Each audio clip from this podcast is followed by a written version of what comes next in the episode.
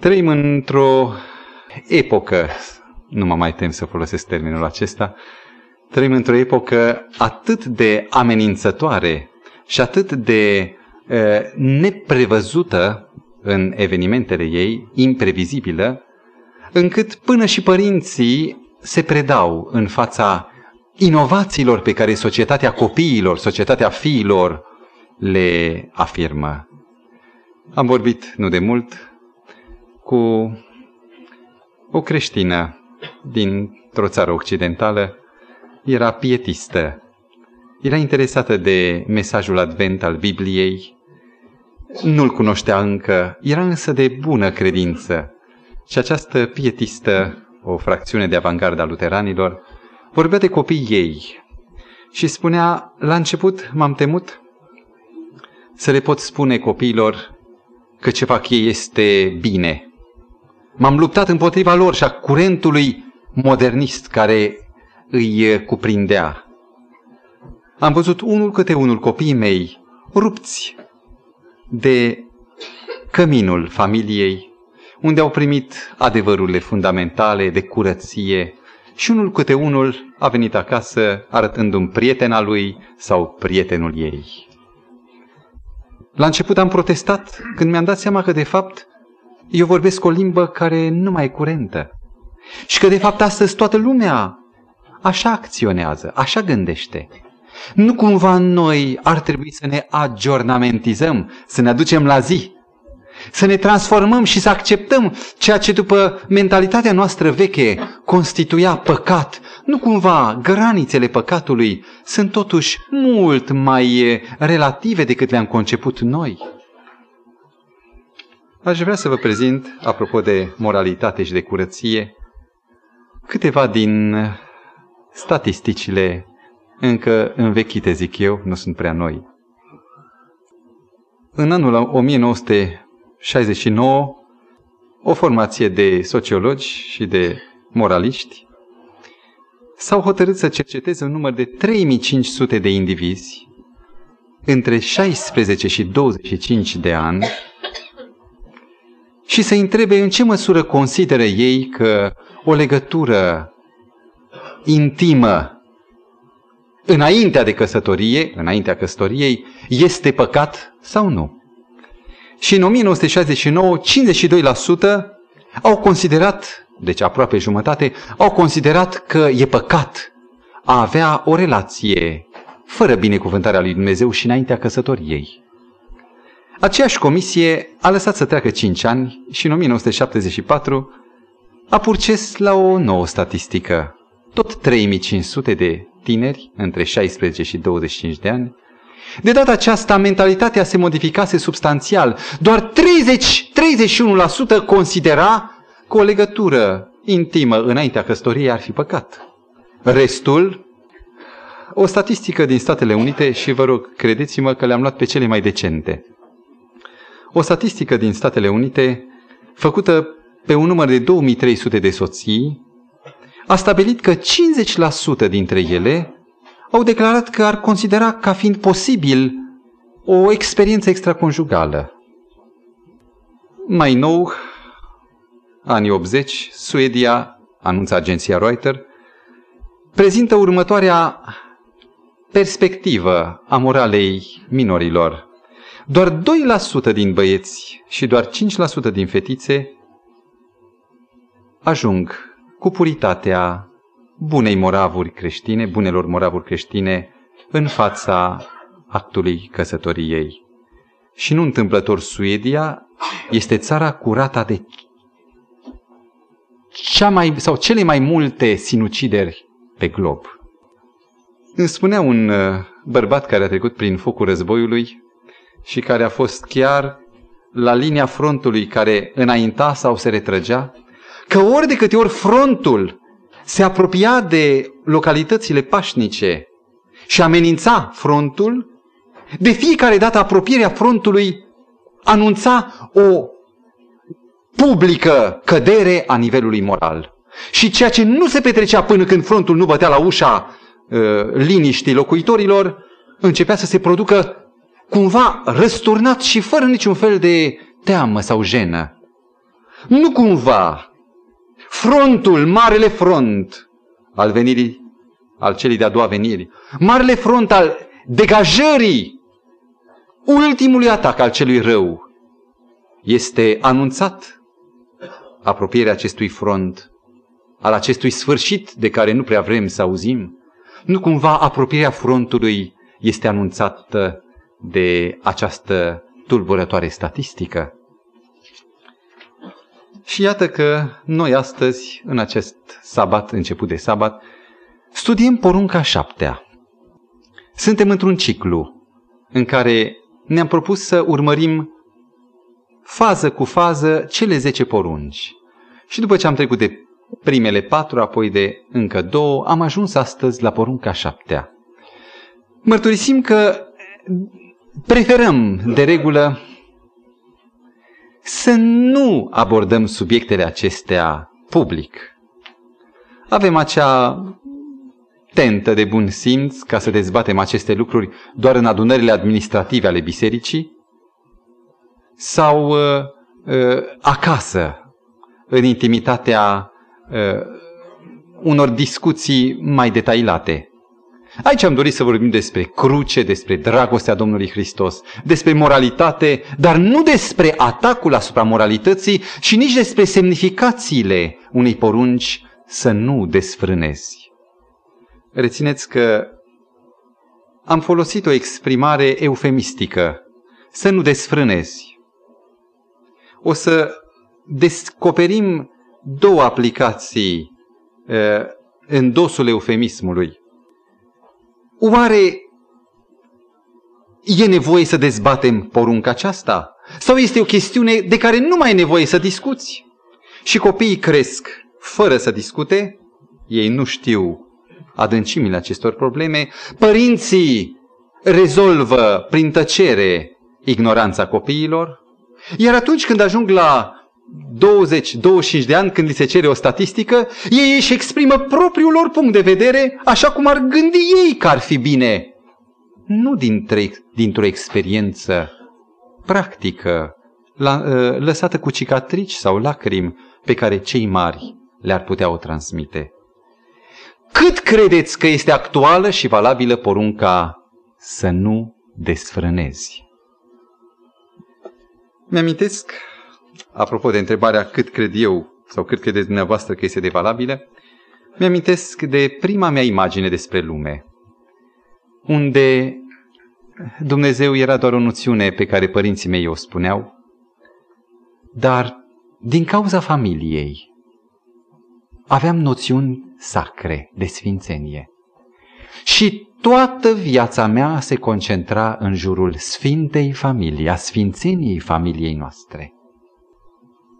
Încercați să vă reamintiți ceasurile frumoase ale copilăriei ca să descoperiți adevărurile fundamentale despre familie, despre o legătură binecuvântată și fără umbre, dacă ați avut parte de așa familie, fără umbre și uh, gelozii și declarații usturătoare.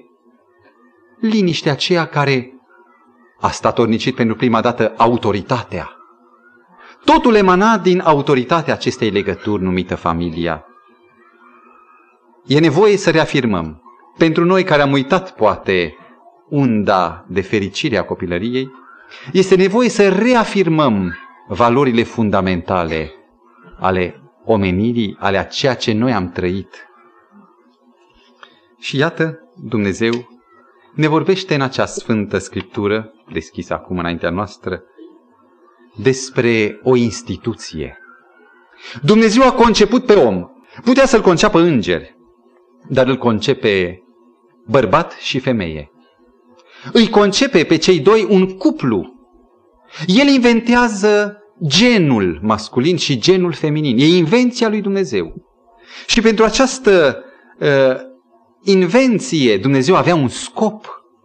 Dorea să statornicească un simbol pentru omul sau omenirea care urma să se antreneze într-o cădere dramatică să stabilească simbolul unei unități, al unei mișcări centripete către centru, a două părți care tind într-o unitate. Și vă amintiți cum a binecuvântat Dumnezeu familia? Citiți Geneza 1 și Geneza 2 și veți găsi acolo experiența familiei în care Domnul binecuvântă pe cei doi, instituind căsătoria, iar faptul că bărbatul e de un gen, iar soția lui de alt gen, acestea tocmai ca să împlinească un plan al lui Dumnezeu, și anume că cei doi se vor uni și amândoi vor fi un singur trup, o unitate care nu poate să mai fie separată.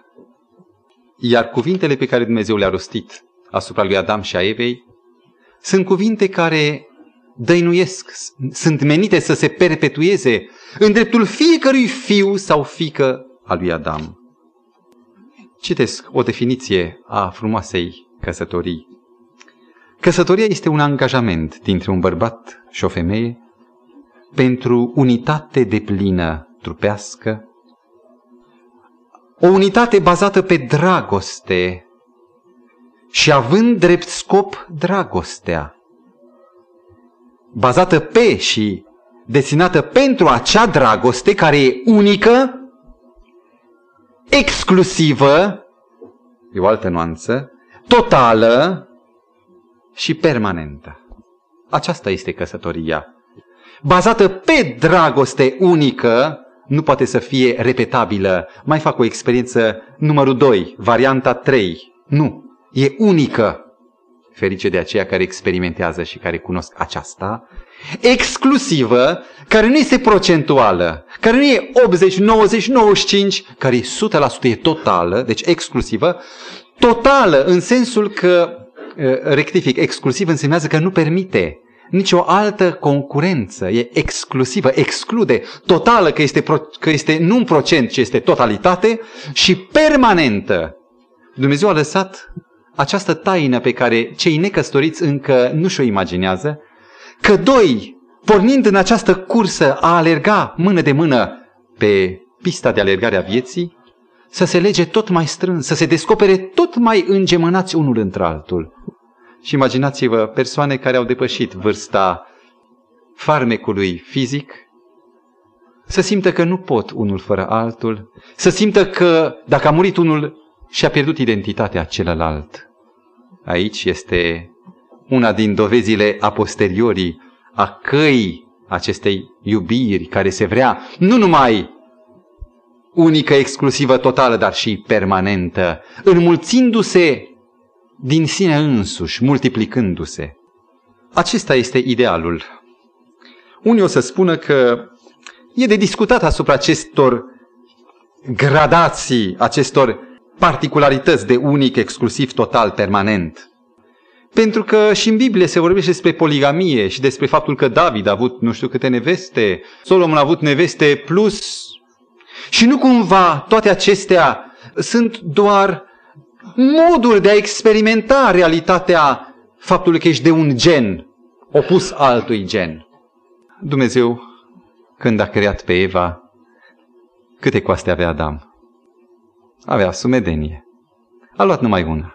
Putea să facă, să mai ia încă una, ca să fie măcar simetric costajul lui din stânga cu cel din dreapta. Și a numai una. Și alcătuiește un unic alter ego. Un unic complement pentru om. Și Dumnezeu putea să creeze poligam pe bărbat.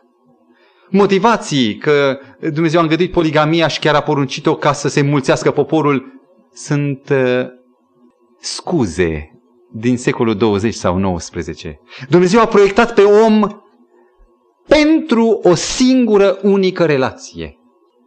Poligamia apare odată cu urmașii lui Cain, vezi Geneza 4 cu 19, când oamenii, urmașii lui Cain, decid să alcătuiască o lume nu stabilită pe baza autorității divine, nu sistematizată pe ce spune Dumnezeu, ci pe ceea ce ei inventează. Și aceștia sunt urmașii lui Cain care dezvoltă, inventează industria, ei nu mai vor să locuiască în apartamentul naturii, având acoperișul cerul, cei vor să-și clădească case, pentru aceasta trebuie o industrie, topesc minereul, scot fierul, dezvoltă artele, nu artele care sunt un mod de a trăi, ci arta profesională care se vinde. Dezvoltă poligamia, criminalitatea, toate florile betonului, adică florile răului, florile citadine de păcat. Pentru unitatea pe care Dumnezeu o concepe pentru familie, omul îi opune astăzi, în veacul 20, varianta conviețuirii. Și că nu suntem soț-soție, conviețuim. Când Dumnezeu a vrut o familie într-o casă, omul opune prin conviețuire doi indivizi într-o casă, ceea ce nu merge. Sau căsătoria de probă. Ne căsătorim, suntem ca și soț-soție, dar experimentăm mai întâi să vedem dacă ne potrivim. În care cei doi pot experimenta orice, numai unitatea nu. Pentru că căsătoria însemnează unirea definitivă, irevocabilă, pe care ei nu pot experimenta, pentru că ei au rezervă. Diavolul atacă această instituție și prin ceea ce s-a spus până acum, prin această paletă destul de sumbră a relelor, a variantelor umane de la Cain încoace, încearcă să compromită nu doar societatea ca ansamblu de ființe, ci mântuirea indivizilor. Pentru că o societate care cade în picaj, în rău, atrage și pe individ în același, în același curs al răului și al păcatului. Să mergem mai în adâncul poruncia șaptea care zice așa. Să nu desfrânezi.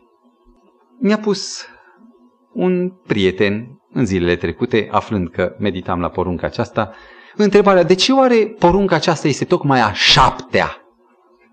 Știați că în Biblie cifrele au o semnificație. Nu orice cifră. Poate 10, poate 12, poate 7. Neapărat 7, da. 2, 3, 5, 9 nu au o semnificație, dar 7 în Scriptură este foarte pregnant încărcat de semnificație. Citiți Apocalipsa și veți vedea reprezentate elemente figurative multe ori dublate de acest șapte ochi, șapte duhuri, șapte peceți, șapte trâmbite, șapte, șapte, foarte mult cu acest șapte.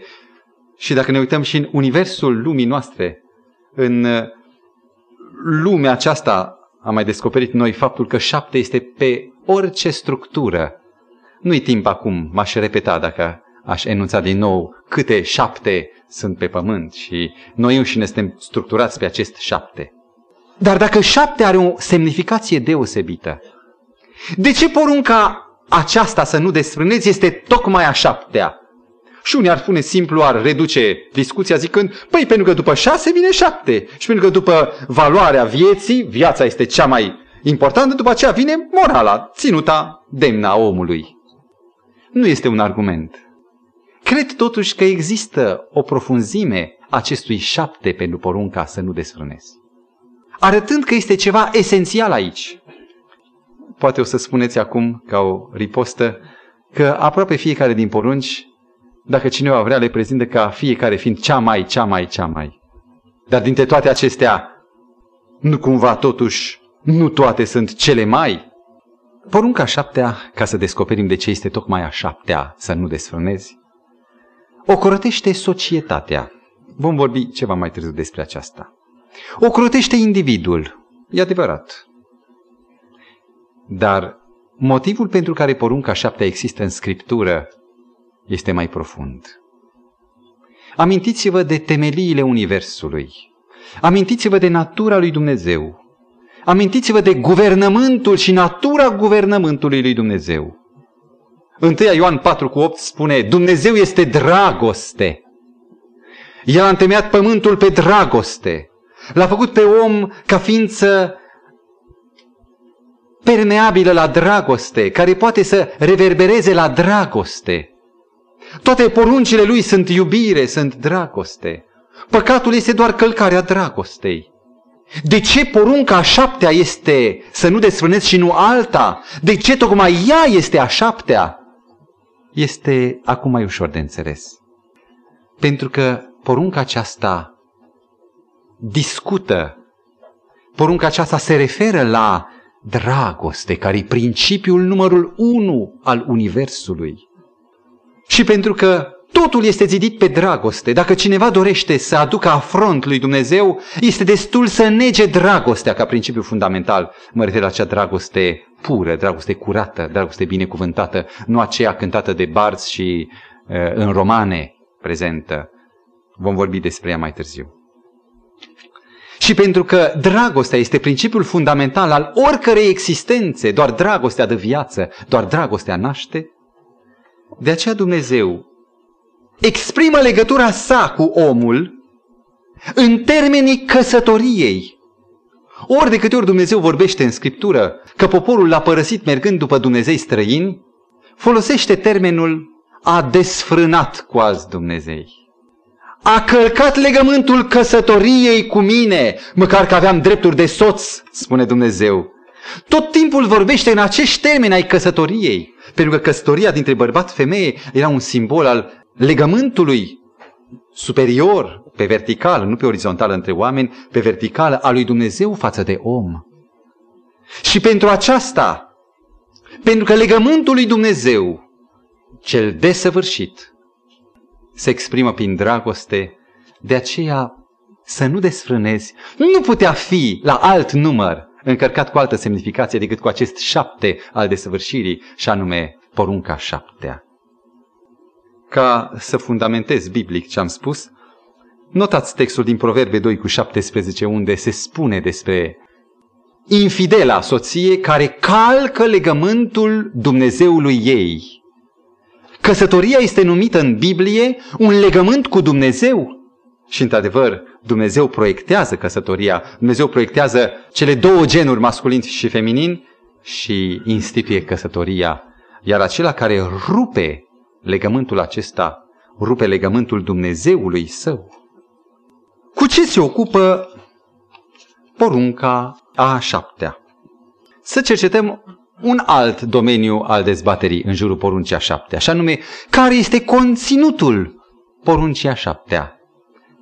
Am mai amintit deja, este vorba de administrarea dragostei. Dacă v-ar pune cineva întrebarea, și admiteți că sunteți căsătorit, sau căsătorită, ce iubești din soțul tău? Pentru ce îl iubești pe el? Sau, în general, întrebarea, ce iubești la un om și dintr-un om, ce iubești? Cel care este cuprins de dragoste va spune, poate în simplitatea neașteptată, că iubesc totul. Nu iubesc numai ceva, ci totul.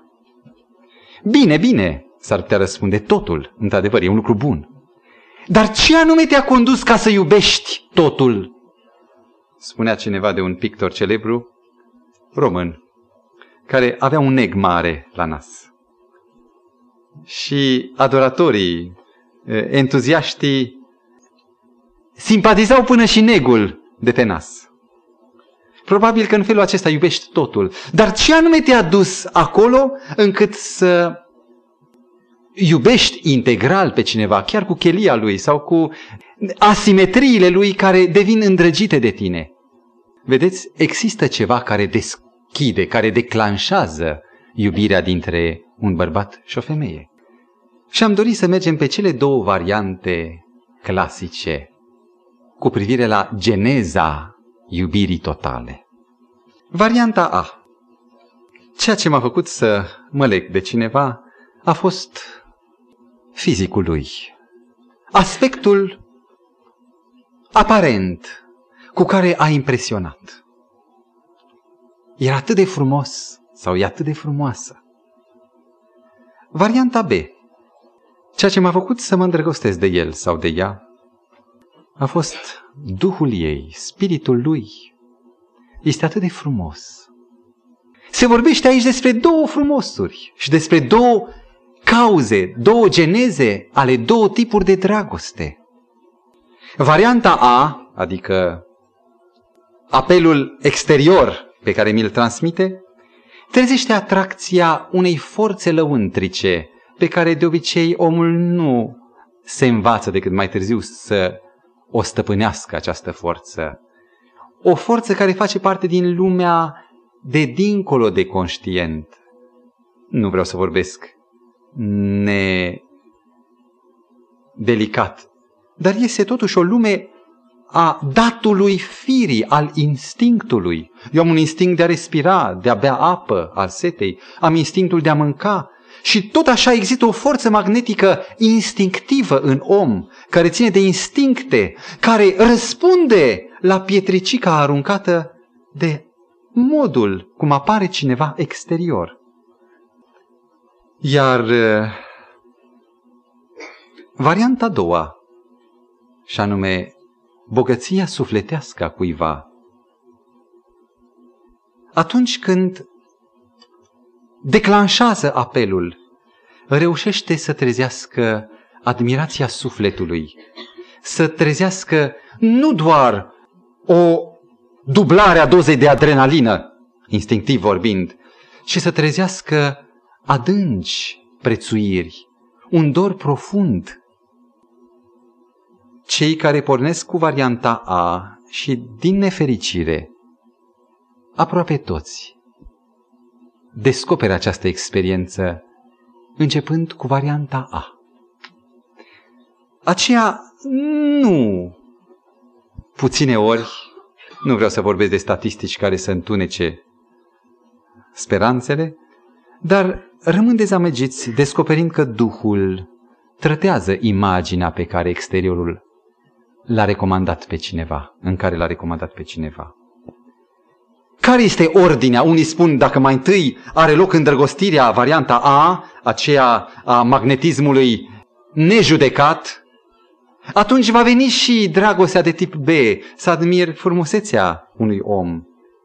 Convingerea mea este că ordinea nu este nici de la A la B și poate nici de la B către A, ci începând cu B, neapărat, acea dragoste profundă, aducând în acea viziune a unghiului care se deschide tot mai mult, aducând și participarea forței de atracție reciprocă a fondului pe care Dumnezeu l-a pus în om și care se numește instinct. În Proverbe 19 cu 22 este o declarație minunată care m-a încurajat și anume Ceea ce face farmecul unui om este nasul lui. Sau sunt obrajii sau buzele lui. Nu scrie așa. Ceea ce face farmecul unui om este bunătatea sa. Și priviți, vă rog, un contur fizic, un dat din punct de vedere fizionomic, care odată se încarcă de urciune prin răutate și odată se încarcă cu frumusețe prin bunătate. Ceea ce dă expresia de frumusețe cuiva este evenimentul din lăuntru care se răsfrânge în afară. Cineva a pus o întrebare fratelui Holbrook în a doua seară, în sala polivalentă, dacă cumva viața lăuntrică schimbă exteriorul sau nu? Și dânsul a răspuns nu. Că așa cum ești, așa ești și ceea ce e lăuntru tău e o altă experiență care poate să amortizeze deficiențele a ceea ce tu ești. Și am vorbit cu cel care a condus, cu fratele Bucăneanu, cu cel care a condus această întâlnire și amândoi constatam că aici putea fi spus ceva. Și anume, într-adevăr, lăuntrul schimbă exteriorul. Este o descoperire uimitoare. Și oamenii descoperă aceasta. Ea e aceeași, dar e groaznică. E urâtă, e de nesuferit. Sau ea este aceeași, dar este nespus de frumoasă. Se face pe zi ce trece mai frumoasă. Ați descoperit această realitate? În porunca șaptea, unde se administrează dragostea, putem descoperi un avertizment al dragostei împotriva dragostei. Sunt puțin confuz și trebuie să mă explic. Este un conflict între dragoste și dragoste. Rețineți, sunt totuși două tipuri. O dragoste, spuneam, instinctivă, oarbă, care nu judecă, care zice, ia-o că îmi place, argumentul samsonic, și o dragoste transparentă, care iubește cu pace, nu cu ochii injectați, care iubește trainic, adânc, cu încredere, nu cu palpitația geloziei sau a simțământului că e jignit că nu-i răspunde. Acea dragoste autentică, rețineți, omul este, din punct de vedere psihic, psihologic, este o structură pornind cu baza, punctul cheie, afectivitate, afecțiune, urmând rațiune și apoi acțiunea. Toate evenimentele omului țâșnesc din dorința confortului emoțional, din motive afective, nu raționale. Raționalitatea de obicei caută o soluție pentru opțiunea inimii. Și pentru aceasta omul spune, vezi, tu însuți ai zis acum, adică eu am zis, că omul e mai întâi afectiv, omul e irațional întâi și după aceea raționalitatea este un rob, un căluț care îl conduce pe om în dorințele lui la realizarea scopurilor bune sau rele. Ei bine, aceasta doar de când păcatul s-a instaurat pe pământ. Ce este mai întâi, afectivitate sau raționalitate? Să nu greșiți spunând că omul e bazat și este întemeiat fundamental ca ființă rațională. Nu. Omul este afectiv. Omul iubește, dar Dumnezeu a instaurat un cenzor, unul care echilibrează. Omul nu-i doar un robinet care curge, ci este și o floare care închide și dozează debitul. Aceasta este rațiunea care administrează dragostea. Dragostea nu este un sentiment orb.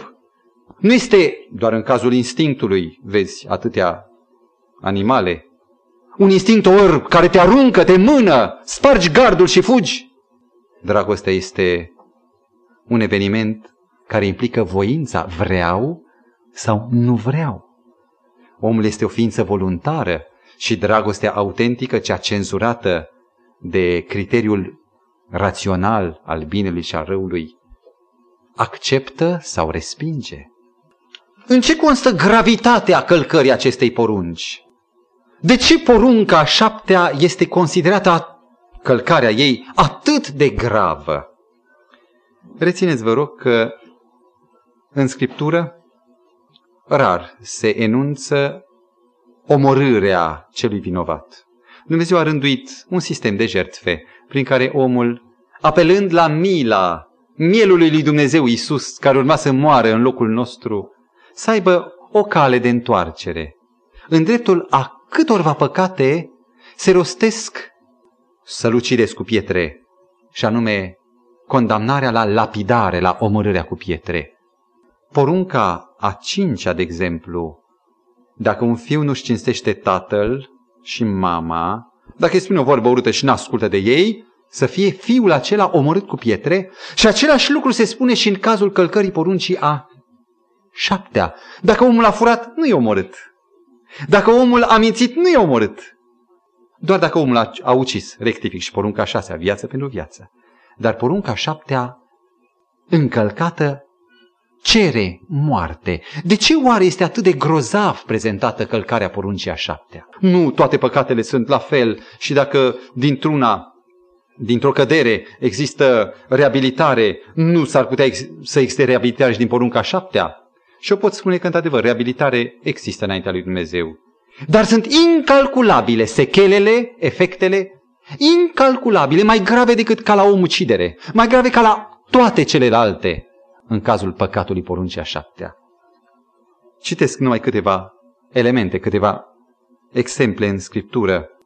Când un păgân, Abimelec, descoperă că luase soția lui Avram, pe care el o prezentase ca sora lui, Avram zise de Sara că e sorul mea, și omul o luase ca să-și completeze căsnicia poligamă, noaptea în somn, îi arată cine este necunoscuta pe care încerca să o domesticească în casa lui, arătându-i, nu cumva să atingi de ea, este cumplit. Și Abimelec tremură și vine în fața lui Avram și îi aruncă mustarea ce am făcut eu de vii la mine să aduci un blestem așa de mare încât să iau nevasta altuia. Până și păgânii au înțeles gravitatea. Un tinerel, Iosif, Geneza 39 cu 9, un alt caz, când este rob în Egipt și vorba aceea, un rob nu mai are voință, trebuie să execute ce îi poruncesc stăpânii, stăpâna sau stăpânul. Când stăpâna lui îi poruncește o experiență interzisă de moralitatea lui Dumnezeu, El se scutură, se dă înapoi îngrozit zicând, cum aș putea să fac un păcat atât de mare împotriva noastră, ci împotriva lui Dumnezeu? În Iov 24 cu 14, călcarea poruncea 7 este legată de crimă. În Ieremia 29 cu 23 este declarată mișelie. În Proverbe 5, un capitol întreg și Proverbe 7, iarăși un al doilea capitol, se vorbește despre aceasta ca fiind o experiență a morții, în care omul e ca un bou care îl duce la măcelărie, fără să judece tras de un copil dus la măcelărie. De ce păcatul este prezentat atât de grav? Iată, dintre toate păcatele din cele zece porunci, este singura poruncă în care păcatul ia o formă foarte elaborată și cu multă participare conștientă. Poți greși fulgerător mâniindu-te, călcând porunca a șasea, să nu ucizi. Mânia este ucidere. Ah, am greșit. Poți fulgerător să scapi un cuvânt zicând ce nu e. Și după aceea te gândești, ah, am zis ceva și nu era bine. Poți să te lași o clipă amăgit de o privire care calcă porunca 10 să nu poftești. Poți călca în 24 de ore o secundă călcând sabatul.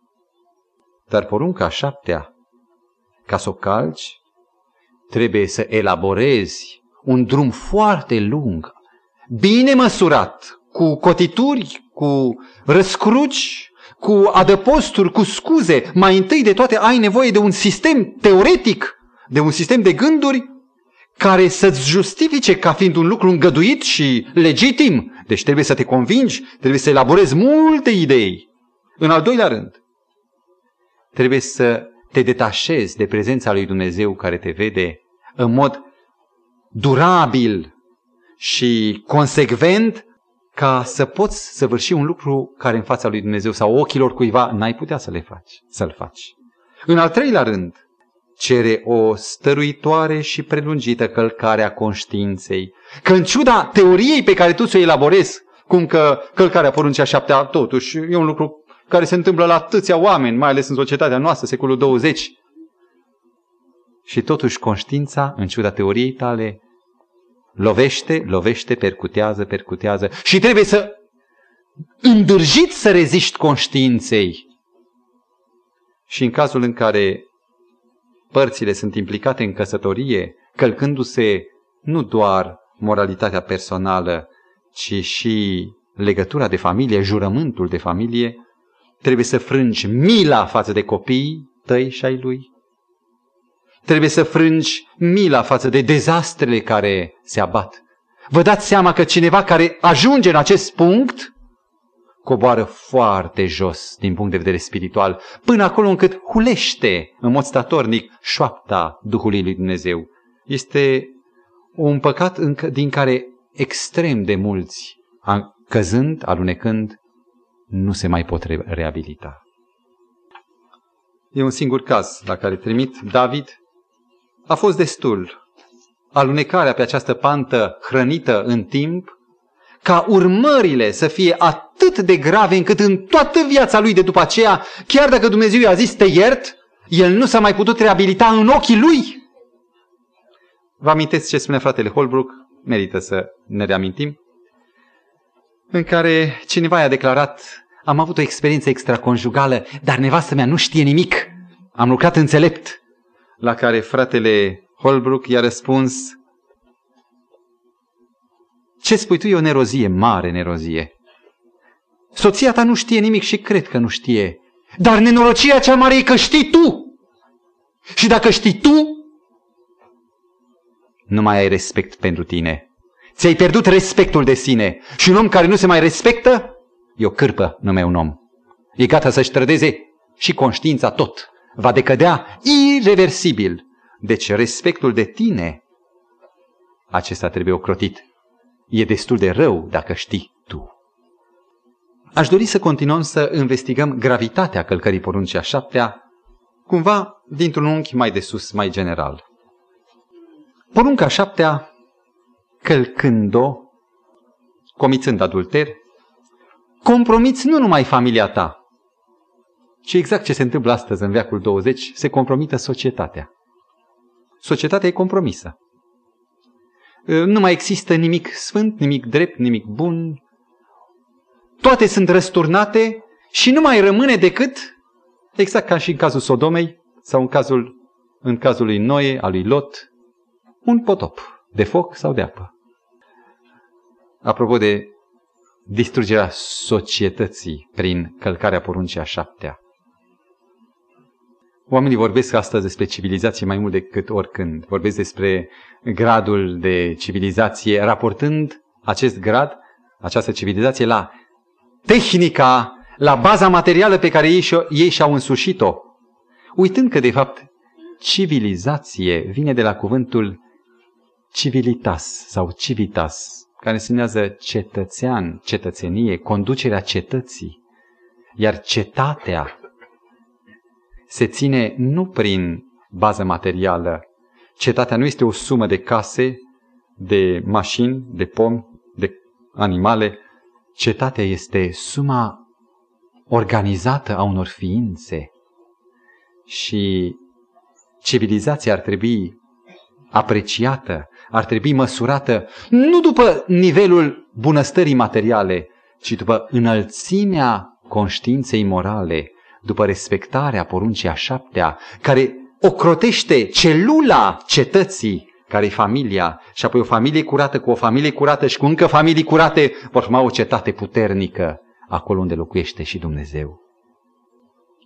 În al doilea rând, spuneam, călcarea poruncii a șaptea afectează societatea, social. Este un rău social. Apoi este un rău individual sub aspectul moral. Omul care știe că a păcătuit nu mai are respect pentru sine. Și un om care în mintea lui se vede un om nevrednic, se va și comporta ca un om nevrednic. Am văzut într-un album american care încerca să ilustreze originea omului din măimuță, la sfârșitul albumului numit The First Man, primii oameni, imagini din Filipine, din insula Mindanao, în care în jungla insulei au fost descoperiți oameni. În uh, sistemul de gintă, o rânduire gentilică, în care bărbați femei locuiau în peșteri care făceau focul frecând două bețișoare unele de altele, care beau, mâncau ca și, aproape ca și animalele. Și încercau să prezinte aceste triburi din Mindanao, din Filipine, ca fiind uh, uh, un element expozitiv, o probă, o demonstrație a unei verici care a fost și în viața noastră de demult. Iar noi suntem ceva mai avansați, ar fi vrut să zică respectivul om, autorul cărții. Adevărul stă cu totul altfel în legătură cu aceștia. S-a constatat că ei sunt identici din aceeași rasă cu cei care trăiau foarte civilizat în insulă și în împrejurim. Nu era o, o altă rasă enclavată, adică pătrunsă și izolată în mijlocul unei alte grupări etnice. Nu, nu. Era aceeași grupare etnică care, datorită păcatului și al scăderii, coborârii demnității, au ajuns, având impresia de nedemnitate, să renunțe încetul cu încetul la toate insignele de demnitate până au ajuns niște vite. Și uitați-vă la cei care au coborât acest nivel, hippie. Nu știu dacă mai sunt la modă, sunt alte ranguri de hippie, care trăiesc sub poduri, pisicile dincolo, ei aici. Care trăiesc davalma, mănâncă cu mâini murdare, miroase. Încetul cu încetul scad până când mai au încă un țol pe ei. Ar semăna însă cu cei din Mindanao. Deci, e un rău social păcatul călcării poruncii a șaptea. Este un rău moral individual. Dar unul din cele mai grave rele stă în altceva. Răul psihologic. Și amintesc unul din gândurile enunțate de cei doi specialiști ai familiei, familia Holbrook, în cea de-a doua seară a întâlnirii din Polivalentă. Și vă redau exact uh, pilda. ați făcut experiența lipirii cu scociul, o bandă adezivă cu care lipești ceva. Și constatând că de fapt ai uitat să bați ceva în plic, desfaci din nou adezivul, pui în plic ce trebuie și pui din nou scociul. Ce constați mai de, de mai multe ori cu degețelul? Că parcă nu mai lipește ca înainte, dar încă mai ține. Dacă mai faci de două ori operațiunea de deschidere, de dezlipire și de lipire, de deslipire și de lipire, vei ajunge la concluzia tristă că adezivul de fapt nu mai lipește. Puterea de lipire s-a uzat. Omul este făcut în așa fel, construit, încât să se lipească cu inima, să se alipească de cel proiectat să-i fie complement, soț, soție. Iar atunci când cineva se joacă de-a dragostea, călcând porunca șaptea, nu face altceva decât să slăbească acest resort atât de mult încât să fie incapabil de a mai se lipi de cineva. Și mi-a mărturisit de mult cineva că o persoană găsise deschidere de inimă în fața alteia. O persoană era credincioasă, cealaltă necredincioasă, dar interesată de religie. Persoana necredincioasă apăsese foarte multe la activ. Era modus vivendi, modul de a trăi în destrăbălare. Și în timp ce acum căuta pe Hristos, dar și simpatia acelei doamne creștine, îi mărturisea că n-a găsit altă ființă mai curată și că e un vis ca să-i poată fi soție. În același timp mărturisea că nu-i vine să creadă că e posibil aceasta și nu a putut. Inima lui era uzată, bridele lui care se prind nu mai existau. Aluneca această atașare și nu se mai putea lipi. Omul își uzurpă adeziunea sau adezivitatea, alipirea, capacitatea sa de a se alipi.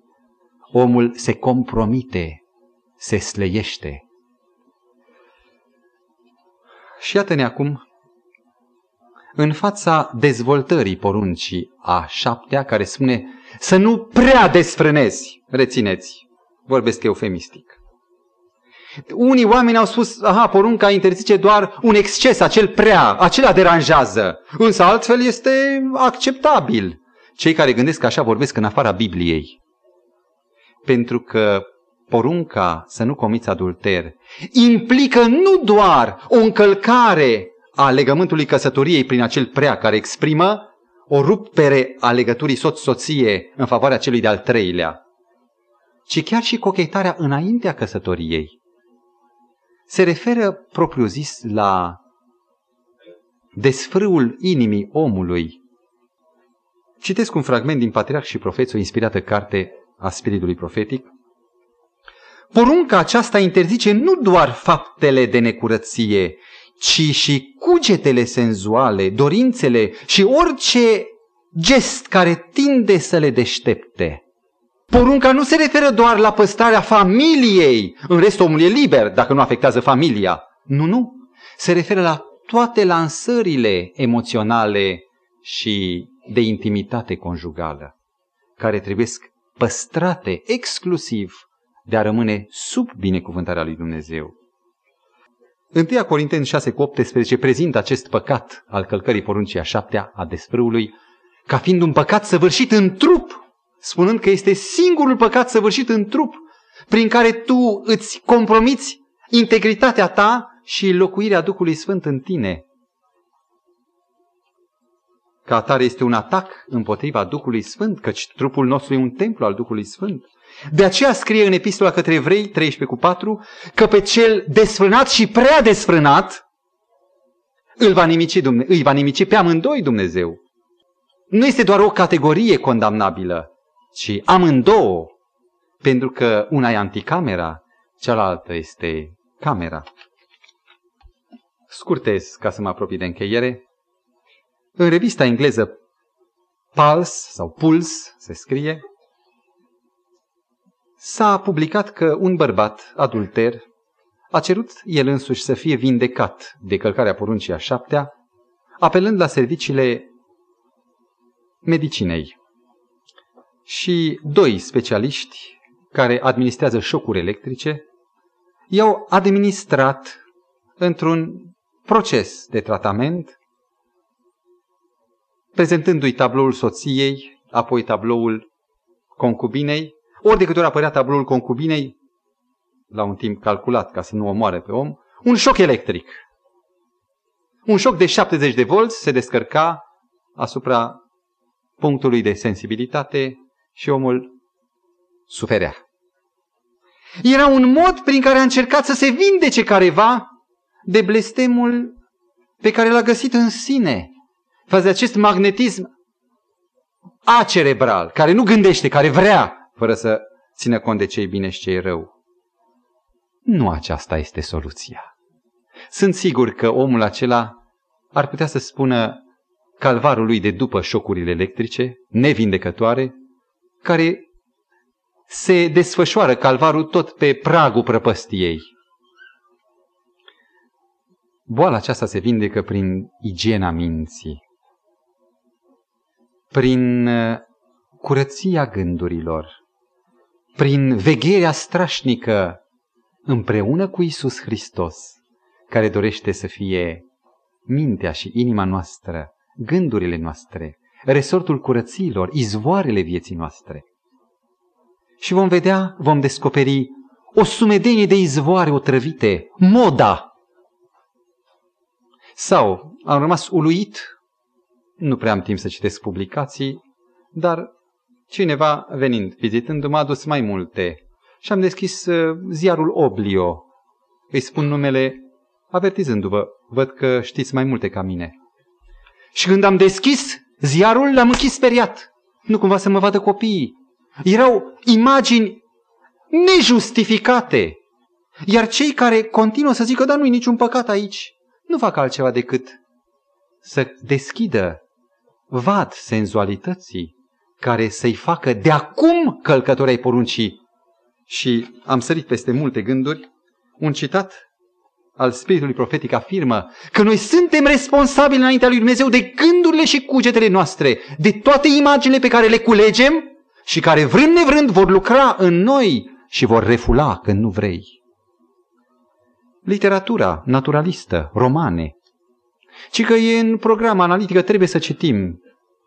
Eu sunt totuși un om liber, nu sunt rob. Și trebuie să știu dacă o anumită literatură renascentistă nu ne prezintă uh, din uh, motivul, sub pretextul că tot ce este al omului trebuie să-l cunosc și o informare, o inițiere în păcat. Poate fi un om curat în veacul 20? Mai valabilă porunca șaptea? Căsătoria este încă un mod de a experimenta fericirea pe care Dumnezeu dorește să ți-o dea? Aflați că oamenii nu mai cred că omul poate să fie curat. Ei spun doar balonul, care e mai ușor decât aerul, balonul umplut cu hidrogen, numai el se poate ridica, dar un avion greu cade. Și aici este experiența creștină a sfințirii. Dacă vrei să rămâi la nivelul de zbor, trebuie să baci combustibil, carburant, tot timpul să se învârte elicea sau motorul cu reacție să ardă și numai o experiență cu Hristos, prin care Hristos locuiește în inima noastră, poate, în ciuda ceea ce suntem noi și în ciuda ceea ce este veacul, să ne păstreze miracole. Avionul care zboară mai greu decât aerul este un miracol, dar este un miracol care costă foc, foc, foc nu de luptă cu ispita, ci foc de a păstra legătura cu Hristos, uniunea, umblarea cu El. Celui ce va birui, spune Dumnezeu, este făgăduința cu care se încheie cartea Apocalips, îi voi da să șadă cu mine, îi voi da o haină albă. Asta însemnează a fi creștin, a desfida toate considerentele, ați păstra ochii departe de publicații care nu merită să fie citite, de canale care nu merită să fie aprinse, de gânduri care nu merită să le păstrezi, să le clocești în mintea ta. Facă bunul Dumnezeu ca cuvântul scris în 1 Ioan 2 cu 6 cine zice că rămâne în el, adică creștinul, trebuie să trăiască și el cum a trăit Isus, să fie o provocare pe care creștinii de astăzi, de aici, care cred în sfințire, care cred în locuirea lui Hristos în inimă, să o demonstreze în fața unei lumi sleite, care nu mai crede în sfințenie și în curăție și care are nevoie de, o, de un transplant de duh, un transplant de demonstrație. Dumnezeu să facă din toți cei cât suntem aici provocări pentru o lume care piere, ca să creadă din nou în viul și adevăratul Isus. Amin.